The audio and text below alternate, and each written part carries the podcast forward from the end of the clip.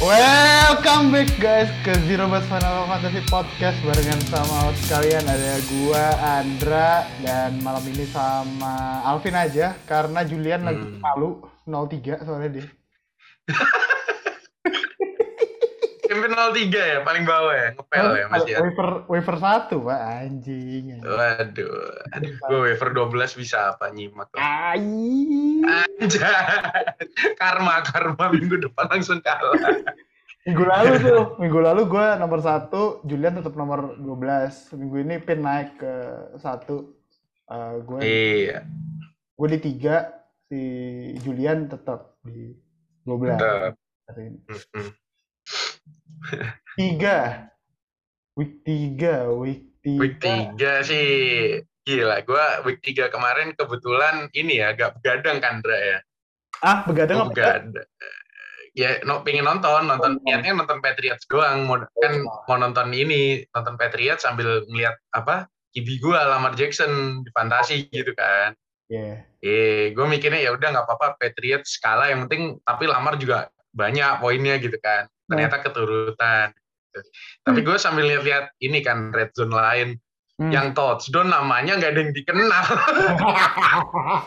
Siapa itu? Awal-awal. Siapa itu? Mike Hollins, anjing. Mike Hollins. Itu kan kayak yang jam-jam ini ya, jam berapa ya? Jam 3 ya Mike Hollins tuh, Raiders ya. Iya, gue nonton yang jam 12-an itu kayak Titans. Pertama yang touchdown, Geoff Swaim. Gue pemain-pemain si ada exposure di fantasi sebelumnya gitu. Si ada nama. Siapa tuh? McLaurin terus kayak siapa lagi? Dorch kan? Dorch juga. Greg Dorch. Tapi Greg Dorch sih sebenarnya kalau ini udah sering dibahas. Maksudnya kayak waiver pick up lah gitu karena Edgy Green out gitu kan. Terus dari week 2. Tapi kemarin yang keluar yang ini malah si Hollywood. Si Marcus Brown. Marcus Brown. Terus siapa lagi ya kemarin yang bagus tuh? Khalil Herbert juga 30. Khalil Herbert ya, Montgomery kemarin sempat cedera, Dalvin Cook cedera. Untung sempat touchdown 1 dulu tuh Dalvin Cook. Berarti kita udah memasuki periode ini ya, Alexander Mattison ya? Iya, periode Alexander Mattison sama periode backupnya Montgomery. Kalau dulu ada Terry Cohen, sekarang Khalil Herbert. Oh iya ya. Montgomery juga tiap tahun. Montgomery juga tahun. Oh sama ini, backupnya DeAndre Swift. Nah, yang belum itu satu nih, Indra. Siapa? Saquon Barkley kagak ada wire 2. Gokil sih. Enggak ada RB2. Iya, tapi ya RB2-nya belum pernah kelihatan sih siapa. Maksudnya enggak terlalu ini ya. Kalau tadi gue lihat di IG Matt Breida katanya.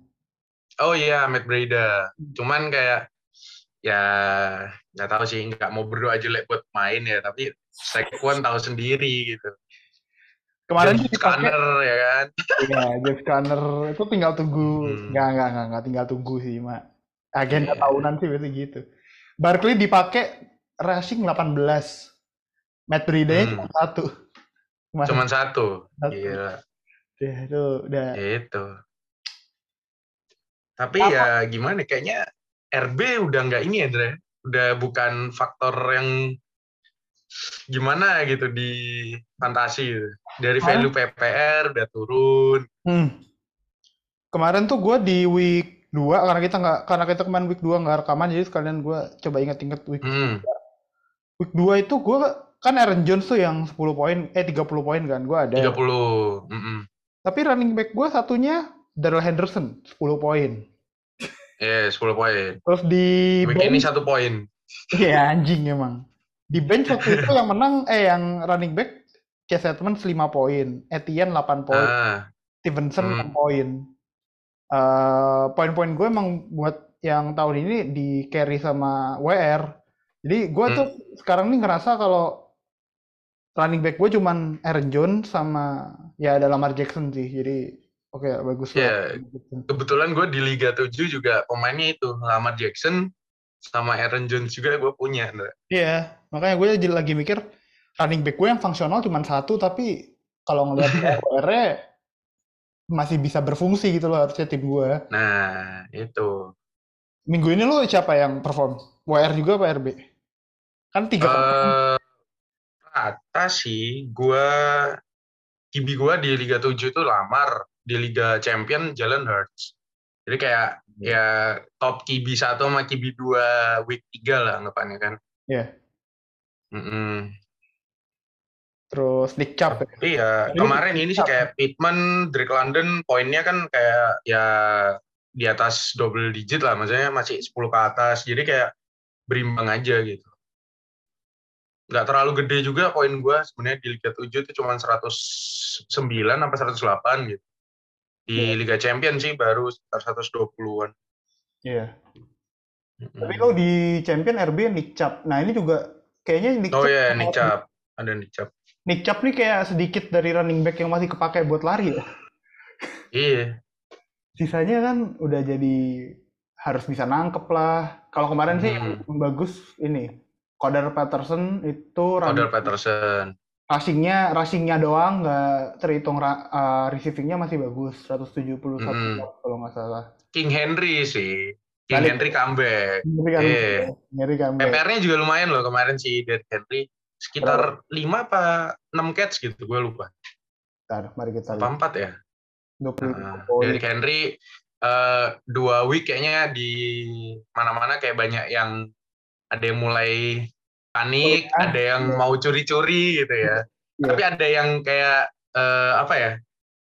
gue pertahanin lah Derrick Henry sampai lihat 3 dulu gitu. Ternyata Derrick Henry week 3 ya. Yang tetap aja sih Zeke sih. Zeke sama Pollard udah ini sih. Kayak Cowboys sudah rasa Patriots, sudah kayak enggak ada RB1. Iya, anjing Stevenson minggu lalu 5 poin, minggu ini 20. Nah, minggu ini 20. Ya gimana kemarin emang yang jalan si Stevenson dapat check down mulu dari Mac Jones. Mac Jones-nya greedy ya kena ankle sprain ya. Banyak kan greedy Mac Jones. Padahal tuh sebelumnya gue lihat nih kayak Mac Jones Sabila ini buat kalau Lamar misalnya bye week lari ya. Kan jarang tuh yang megang Mac Jones ya. Ya kan mau gue keep lah gitu. Oh lu megang ya? Ternyata. Kenapa? Lu megang ya Mac Jones? Kagak, dipegang sama si Agi. Iya. Ternyata kembali ke Brian Hoyer era ini Patriot. Nah, kemarin si siapa ya Devante Parker gokil loh pada. Iya anjir, oke kemarin tuh Devante Parker kayak udah dapat koneksi sama Mac Jones. Udah mulai ini kan orang-orang pada kayak minggu lalu itu kayak di fantasi lain ya kayak expert lain bilang kayak grab Agholor lah bla bla bla bla bla bla gitu. Jacoby tapi gue udah bilang ini pasti namanya Patriots itu kayak roll the dice gitu, tiba-tiba siapa aja yang boom gitu kan. Tapi kalau Agholor emang week 2 bagus gitu, week 3 tiba-tiba Devante Parker yang sebelumnya cuma bagi-bagi handuk Gatorade ya kan tiba-tiba nangkep bola sana sini gitu. Hari-hari kardio. Gila sih. Ini udah kayak mungkin season tahun ini banyak inkonsisten menurut gue. Bahkan kayak selevel Ja'Marr Chase, Jefferson. Jatuh kemarin 6 poin kan? Kayak, nggak sampai double digit itu dua pemain itu. Ja'Marr Chase kayak pemain yang kayak namanya gede-gede itu cuman dikit yang konsisten. Gumanya kan kayak masih inkonsisten di awal-awal. Siapa coba yang namanya gede yang masih konsisten? Ya kayak Kelsey, Darren Waller, terus Lamar, apa lagi ya? Mark Andrews, nah gitu Lamar, Josh Allen, ya kan? Diggs kemarin sempat turun dikit sih. Diggs. Davante Adams saya cuman berapa poin? Salah tim itu Davante Adams. Iya. Salah pindah tim. Emang maksud gue kan kenapa tuh? Walaupun lu draft siapapun di round pada akhirnya bikin lu menang pemain-pemain yang ada di waiver gitu loh anjing. Iya. Kalau lu draft Cooper Cup tapi di bench lu ada Curtis Samuel aja kemarin. Tetap aja yang menang Curtis Samuel anjing. Iya, kemarin Cooper Cup aja kayak gue di Champion lawan Umbi Dodo, gila lihat rosternya Cooper Cup lah bla bla bla. Ya, poinnya ya sama Tyler Lockett sama Greg Dorch juga nggak beda jauh kemarin. Kayak gue kemarin di grup WhatsApp ya kan, di grup NFL Fantasy Indo ya. Ya. Ada yang bilang itu WR satunya kok cuma Loket gitu. Ternyata kosong.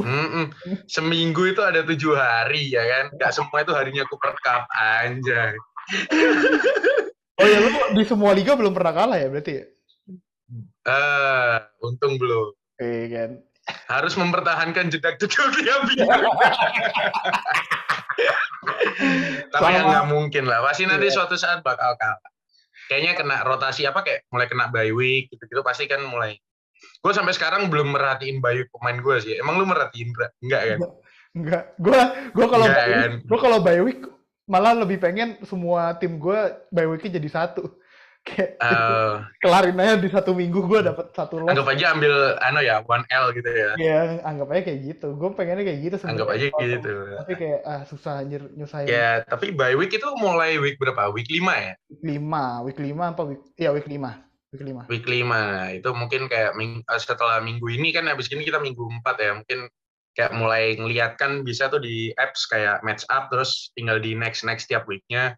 Bisa ngeliatin playernya siapa aja yang bye week. Atau kalau dari PC lebih gampang sih, langsung kelihatan bye weeknya, playernya gitu.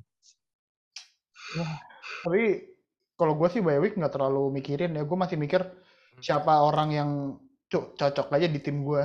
Udah gitu dulu. Kalau bye week komposisi ya. Bye week masih bisa pakai bench. Sementara kayak gini loh. Gue sekarang lagi bingung juga sebenarnya ngisi WR di slot WR gue, karena yang udah pasti dan gak bakal keganti kecuali bye week kan ada Ja'Marr Chase sama AJ Brown. Flex karena running back gue sama sekali gak konsisten, gue masih pakai WR. Jadi ada Michael Thomas, Devin Duvernay sama Brandon Cooks kalau gak salah. Iya. Yang masih nyisa tinggal 3 itu. Gue masih mikir kayak kalau mikirin bye week lagi, gue harus nge-trade. Timnya sebenarnya belum kayak yang high scoring banget, tapi buat sekarang gue masih cocok gitu loh. Gue belum tahu mau ke arah mana, karena kayak tadi lu bilang kok 3 week pertama ini nggak ada yang konsisten kan. Jadi betul. Kecuali WR lah. WR masih lebih gampang ditebak sih daripada running back menurut gue. Jadi kayak ya udah lah, gue biarin dulu kayak gini. Running back kalau ada yang bisa diganti ya diganti, tapi kalau nggak usah dulu juga nggak apa-apa gitu loh. Jadi gue mikirnya kayak by week sih masih prioritas kesekian buat trading kalau gue belum lihat lah nanti gimana. Ya emang ini sih kayak running back itu gue kayak tahun lalu ya, running back paling nggak itu kayak harus punya 3 sama backup lah 1 gitu paling nggak kan. Iya dulu. Nah, tapi tahun ini gue mikirnya kayak mending WR gue di Liga 7 tuh banyak banget ya. Ada apa ya? Pittman, Drake London, Dibo, McLaurin. Pittman, Drake London, Dibo. Pittman, Drake London, Dibo sama McLaurin. Nah, kayak maksudnya apa ya, kayak buat share-nya akhirnya di WR. Kalau dulu gue takutnya ke RB, takut kehabisan RB. Sekarang gue kayak lebih mending RB-nya ya udah 2 sama 1 backup lah di bench. Sisanya kayak WR, DE gitu. Kedepannya yang NFL Fantasy yang default bakal naruh 3 WR nggak ya? 3 WR 1 flex gitu? Nah, itu kayaknya di Yahoo udah ada yang kayak gitu ya. Nah, kalau yang di lain udah pernah pakai, ada yang defaultnya udah 3 WR. Apakah 3 WR masih akan mengikuti? Karena tapi ya kita mainnya ini sih 2 WR kayak 1 flex ngikutin default ininya kan, kayak perfect line up-nya si NFL Fantasy ya, karena kita kan mau nyamain itu kan, jadi kayak komposisinya 1 QB, 2 RB, 2 WR, 1 TE, 1 flex, kicker, DST. Iya, tapi nanti bisa kayak di masa depan NFL Fantasy ngubah default. Tapi ini emang metanya baru dari tahun kemarin sih, WR, score more point, dan running back itu. Kayak biasanya kan running back itu yang paling dielulukan lah. Kayak dari zaman gue pertama kali main Fantasy itu 2017, 18, 19, itu kayak orang pasti draft 1-2 kebanyakan RB. Jarang banget yang mau ambil WR round 1 atau round 2. Paling ngambil pun kayak Tyreek Hill. Pokoknya yang bener-bener yang yakin-yakin lah poinnya. Tapi pengaruh dari WR skornya tinggi, kibi-kibi juga poinnya gede-gede loh. Iya. Gede-gede. Karena WR nggak mungkin tinggi tanpa ada kibi yang lempar bola kan. Gitu. Kayak tua aja bisa ngebuat Terry sama Jalen Waddle top 10 WR loh. Gila, Miami. 40 poin yang dua-duanya 40 poin kan minggu lalu. Waktu lawan Ravens. Iya. Kena comeback. Gila itu comeback-nya sih gokil. Apa ya? Gue kemarin salah sih sebenarnya pas draft yang tahun ini. Gue kayaknya ada kesempatan buat nyatuin Ja'Marr Chase sama Stephon Diggs dah. Gue pick 10 Ja'Marr Chase. Terus pas baru pas masuk ke gue lagi itu masih ada Stephon Diggs kalau nggak salah gue. Tapi ya gue masih pas itu masih mikir nggak punya running back, ntar gue bermasalah kan, makanya gue ngambil Aaron Jones. Iya pasti itu udah default, itu udah default mindset itu kayak takut nggak kebagian RB kan. Sekarang kalau gue makanya Khalil Herbert juga sama James Robinson, gue juga bisa tuh juara. Nggak. Ini penyesalan paling besar pemain fantasi tahun ini satu, Dra. Apa? Ngehirauin James Robinson. Iya sih anjing. Ya. Kayak semua tuh ekspektasinya bakal Etienne karena Etienne season lalu kan nggak main, terus James Robinson yang main, ya tahu sendiri kayak gimana season lalu si Jaguars gitu. Tapi ternyata gila Jaguars sekarang hitungannya secara offense itu bener-bener bagus ya menurut gue. Iya, fantasi darling sih itu. Itu salah pelatih lah tahun lalu tuh. Nggak sama. Urban Meyer. Iya, itu. Sekarang kan si Pedersen ya? Iya, Doug Pedersen. Ya, bener-bener dipakai. Terus. Ya, dari Christian Kirk aja kelihatan. Christian Kirk yang kita bilang kontraknya kemahalan, ternyata bisa perform. Terus kemarin yang waiver pick-up yang gede-gede juga, Zay Jones kan ya? Iya, Zay Jones. Dari Raiders. Jaguars juga kan, jadi kayak. Ya berapa tuh Trevor Lawrence juga harganya lagi naik-naik banget. Jadi Jaguars nih diem-diem offense-nya emang enak buat fantasi. Lumayan. Jalan, maksudnya nggak mampet gitu loh. Buat gue sih ada 2 tim sih. Dan ini 2 tim ini gue lagi di podcast lain gue lagi nge-hype-hypein 2 tim ini banget gitu loh. Eagles sama Jaguars sih. Eagles iya sih Eagles. Cuman kalau Eagles masih stuck di running back ya, kayak kurang ini di running back. Soalnya ya tipe kibinya sih, lebih ke tipe kibinya. Kayak kibinya bisa lebih bawa bola sendiri. Yeah. Sedangkan kalau Jaguars kan kayak ya Trevor Lawrence bukan kibi yang kayak Jalen Hurts lah. Iya, bukan pelari. Makanya kayak masih ketahan di Miles Sanders tapi Devonta Smith sama AJ Brown. AJ Brown sih udah selevel Ja'Marr Chase sih kalau buat gue. Jebro, Devonta Smith kemarin juga baru naik lagi. Jadi kayak. Iya, abis buang apes kan, buang Jalen Reagor.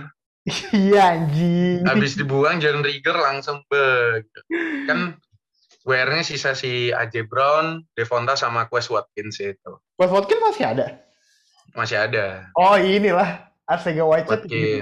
Tapi TE-nya juga lumayan dapat bola juga sih, Dallas Goedert juga. Maksudnya nggak yang masih top 10 TE gitu loh. Berarti kan spread bolanya lumayan tinggi juga gitu. Tapi ya kenanya ke RB-nya. Kayak Miles Sanders poinnya ya mediocre lah. Tengah menuju mediocre gitu. Balik lagi ke pertanyaan kan. Kenapa pemain yang kita draft kurang? Kenapa pemain yang kita draft tidak lebih jago daripada pemain-pemain yang kita waiver?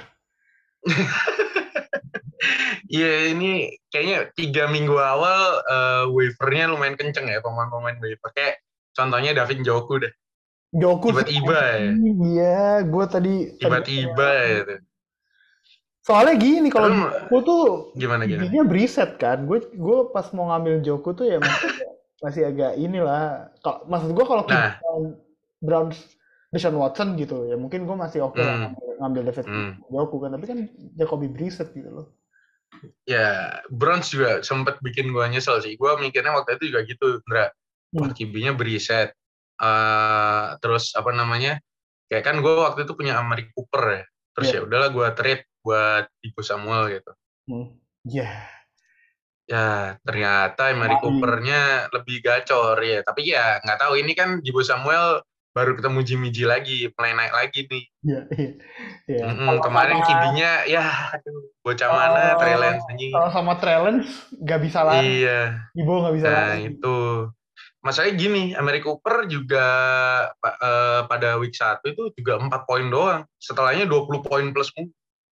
Oh iya. Week 1 doang berarti Amari ya? Week 1 doang dia cuma 4 poin. Week 2, week 3 ini gacor. Tapi ya kalau dilihat di apps emang secara match up-nya ijo-ijo sih. Gitu. Berarti masih belum teruji kalau lawan yang... Nah, itu. Tapi itu masalah QB lah kalau gue sih. Kalau kayak gitu. Tapi kalau kemarin... Jetas juga ketemu ini, Okuda jadi sisa 6 poin. Iya, Okuda. Ya itu banyak, emang banyak kayak WR1 yang akhirnya lah, gak usah jauh-jauh, Bengals juga gitu. Yang TD malah Boyd, ya kan. Ja'Marr Chase ada touchdown juga, cuman kayak gak, masih double digit sih. Cuman gak yang, bukan kualitasnya Ja'Marr Chase seharusnya lah. Bukan yang utama kan dia. Iya. Yeah. Banyak. Week 3 tuh lebih banyak yang kayak udah nggak bisa ditebaknya, lebih parah lagi sih daripada week lain. Jadi, tapi kayak Buccaneers itu sebenarnya udah ketebak sih, kayak nggak ada WR lagi ya, pasti Russell Gage siapa lagi gitu. Mike Evans kemana ya? Cedera ya? Mike Evans kan suspended habis gelut. Oh iya anjing gelut. Iya. Yeah. Godwin injured, terus Julio Jones ya injured, ya udah tua ya pade-pade. Oh, gitu. Sampai ini kan sampai sign Cole Beasley gitu. Di Liga 7 ada yang impulsif langsung ngambil Cole Beasley, enggak tahu tuh poin berapa, gue enggak perhatiin. Emang main tuh. Enggak tahu. Gue juga enggak lihat, kayaknya udah di-drop deh. Emang sempat di-drop lagi. Hah? Emang sempat didaftarin sama rosternya? Kayaknya enggak. Sempat ada yang nyomot seinget gue Cole Beasley. Gue kan suka ngeliat ini kan kalau di aplikasi ada feed terus kayak movement-nya anak-anak itu apa gitu. Oh, anjir, kayak ini, kayak si paling prediksi gitu loh, ambil obisi. Gitu. Tapi ya kalau Beasley soalnya pas yang zaman sama Josh Allen emang meledak, emang bagus. Ya lumayan. Ya kayak Gabe Davis sekarang. Ya, dulu kan dulu Diggs, terus John Brown, Cole Beasley. Cole Beasley, ya. Iya, sekarang Diggs, Gabe Davis, Isaiah McKenzie. WR2-nya siapa ya berarti yang lebih ini? Soalnya gue ngelihatnya sekarang Bills kayak... Gabe Davis sih, lebih ke Gabe Davis. Bills kayak Chiefs yang tahun-tahun pas masih ada Tyreek Hill gitu loh. Jadi kayak Tyreek Hill bagus. Tapi ntar WR2, WR3-nya tuh ada yang... Tiba-tiba meledak gitu. Tiba-tiba meledak, tapi nggak tahu siapa gitu kan. Bisa Michael Hartman, bisa Sammy Watkins. Kalau ini berarti... Tapi ya itu... McKenzie apa Davis? Davis so far kurang ini sih. Kayak peringkatnya dia aja masih di bawah top 50 bahkan. Kan sempat injured juga Gabe Davis soalnya. Iya, sempat. Sempat injured. Sulit. Kata Julian kan nggak ikut nih hari ini. Dia tapi dia nitip pesan deh buat. Apa tuh? Ini fantasi season paling sampah yang dia mainin. Ya kayaknya ini mulai ini apa? Karena gini, sampahnya mungkin karena sibuk sama in real life juga gitu loh. Jadi ya kayak fantasinya agak-agak jelas, yang skor poin gitu kan, bikin bete, ngaruh ke real life gitu kan, ngaruh ke pekerjaan gitu. Kayak si contohnya si Abi ya, suatu buat Abi yang nggak mood kerja hari Senin gara-gara fantasi. Ya mungkin lebih kayak itu sih. Gitu. Kalau season 2 season lalu kan kayak masih lumayan gitu ya. Season lalu lah anggapannya kayak lu. BT tapi ya lu WFH aja gitu kan, santai, semua pada online. Sekarang udah kehidupan mulai balik semula, fantasinya juga mulai lawak gitu. Jadi lumayan ngaruh gitu. Kemarin si Julian sempat kayak ngomong di, gue nggak tahu di mana ya, tapi ada yang dia sempat bilang gitu, going 0-3 di awal season buat dapat waiver paling tinggi itu strategi apa bukan? Ya. Gue nggak mau bilang strategi, tapi lu bisa comeback sih kalau waiver lu tepat. Karena gue pernah ngalamin itu sampai 0-4 terus akhirnya comeback. Kayak gue hampir sebulan ya kan jadi tukang ngepel gitu. Akhirnya tapi urutan 5 gitu kan. At least in the end of the season nggak terlalu malu-maluin ya kan. Masih di bawahnya yang playoff gitu loh. Padahal satu bulan ibaratnya lu dicengin kan, apalagi kayak gue salah satu zero bus gitu kan. Agak itu belum ada zero bus nggak sih anjing? Pas Liga 3. Udah di Liga Champion. Oh, Liga Champion yang yang gara-gara si yang CMC tetot, Saguan tetot, gue gak punya RB gitu loh. Makanya gue 0-4 ya, kayak gue ngais-ngais dulu dari waiver gitu. Tapi kalau ada orang yang legit bikin itu jadi strategi gitu, menurut lu bisa dipertahankan gak strategi kayak gitu? Kalau menurut gue di season ini lumayan bisa, karena waivernya lumayan bagus-bagus. Di season ini kalau lu 0-3 harusnya jangan panik gitu. Maksudnya jangan langsung malas main fantasi gitu, kayak fantasi masih panjang. Malah lebih enak. Siapa tahu lu. Gue malah lebih enak dapat waiver anjing. Nah, itu. Waiver perintah. Sekarang yang di atas nih anggapannya pada punya Dalvin Cook, Montgomery, Swift gitu-gitu ya. Lu di bawah bisa ngais-ngais Mattison, bisa ngais-ngais Khalil Herbert gitu. Yeah. Ya agak jahat, tapi harapan lu ya pemain-pemain startnya injured gitu aja sih. Agak jahat, tapi ya itu salah satu strategi. Kayak survive lu dari situ gitu. Ada yang injury baru lu ya, contohnya kayak MT deh. MT sekarang mulai questionable tuh. Iya. Chris Olave mulai naik, ya kan. Terus Sterling Shepard udah injured, out of season. Yang naik katanya Kadarius Toney. Ternyata yang lebih konsisten si Richie James. Cuman ya Giants kayaknya lebih ke second banget sih offense-nya kira-kira ini gitu. Running dulu. Iya.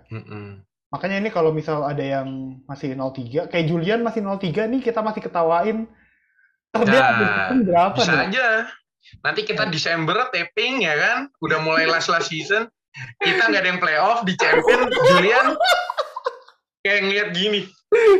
Oh ini yang ngejek 2-0-3 waktu itu gitu kan. Season masih panjang. Siapa tahu yang 0-3 ya kan bisa aja 0-14 gitu. Iya.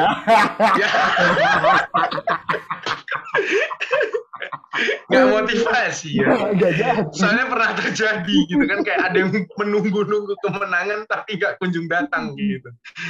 Aduh. Tapi kayaknya ini ya mulai banyak, maksudnya banyak yang 0-3 tapi kayak yang 3-0 juga nggak banyak udah nih.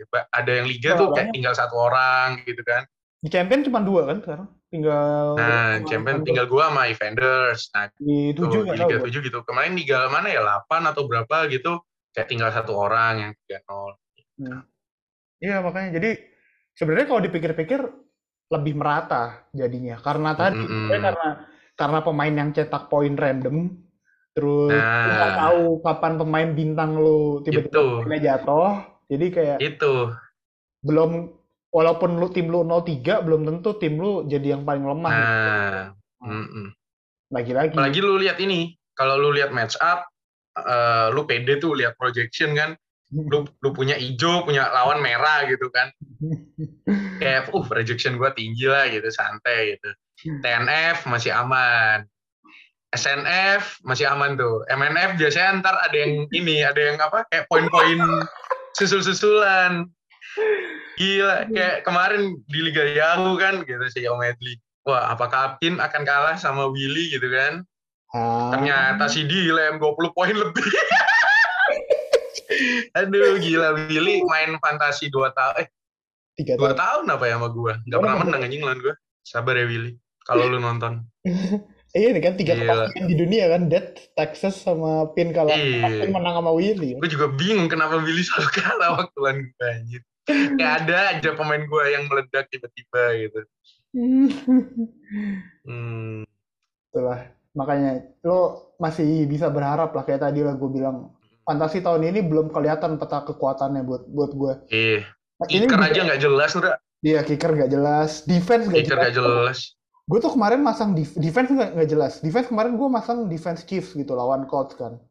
Karena Colts tiba-tiba kenapa Colts yang menang anjing.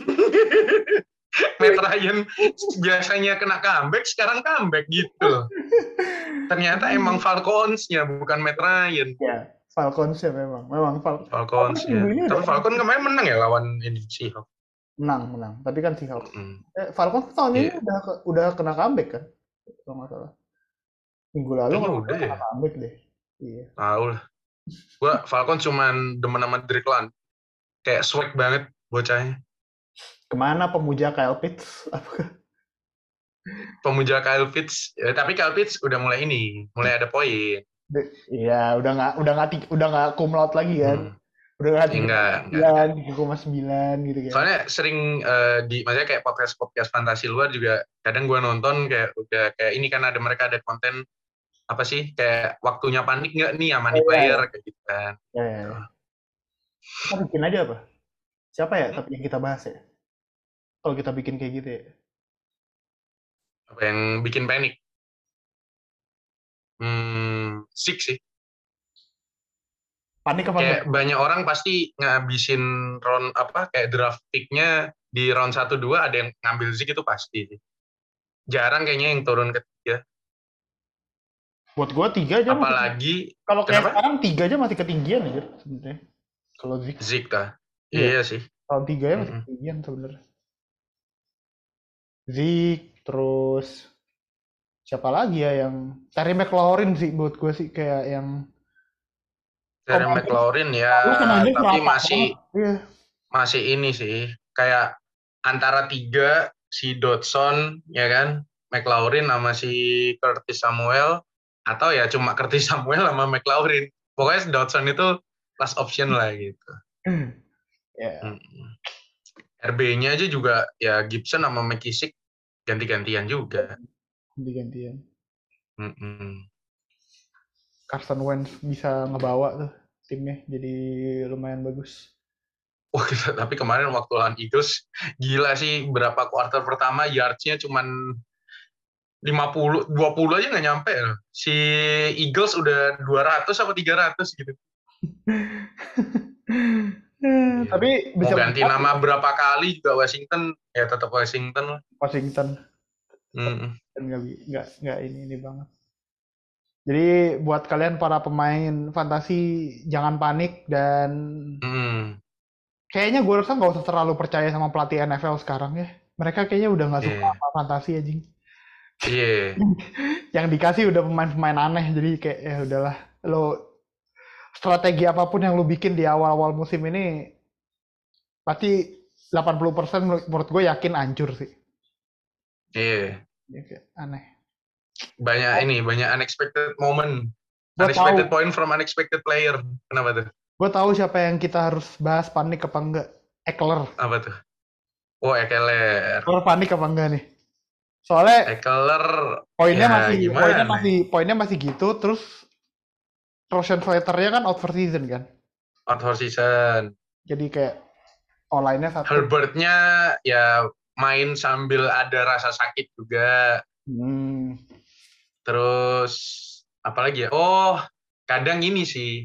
Michelle juga suka ganggu snap-nya si Agholor. Sonny Michel. Oh, Sonny Michel. Oh iya. Soalnya dia power rushing lebih bagus dari. Nah. Jadi panik atau tidak? Keluar. Agholor kayaknya nggak lama sih. Sonny Michel RB1.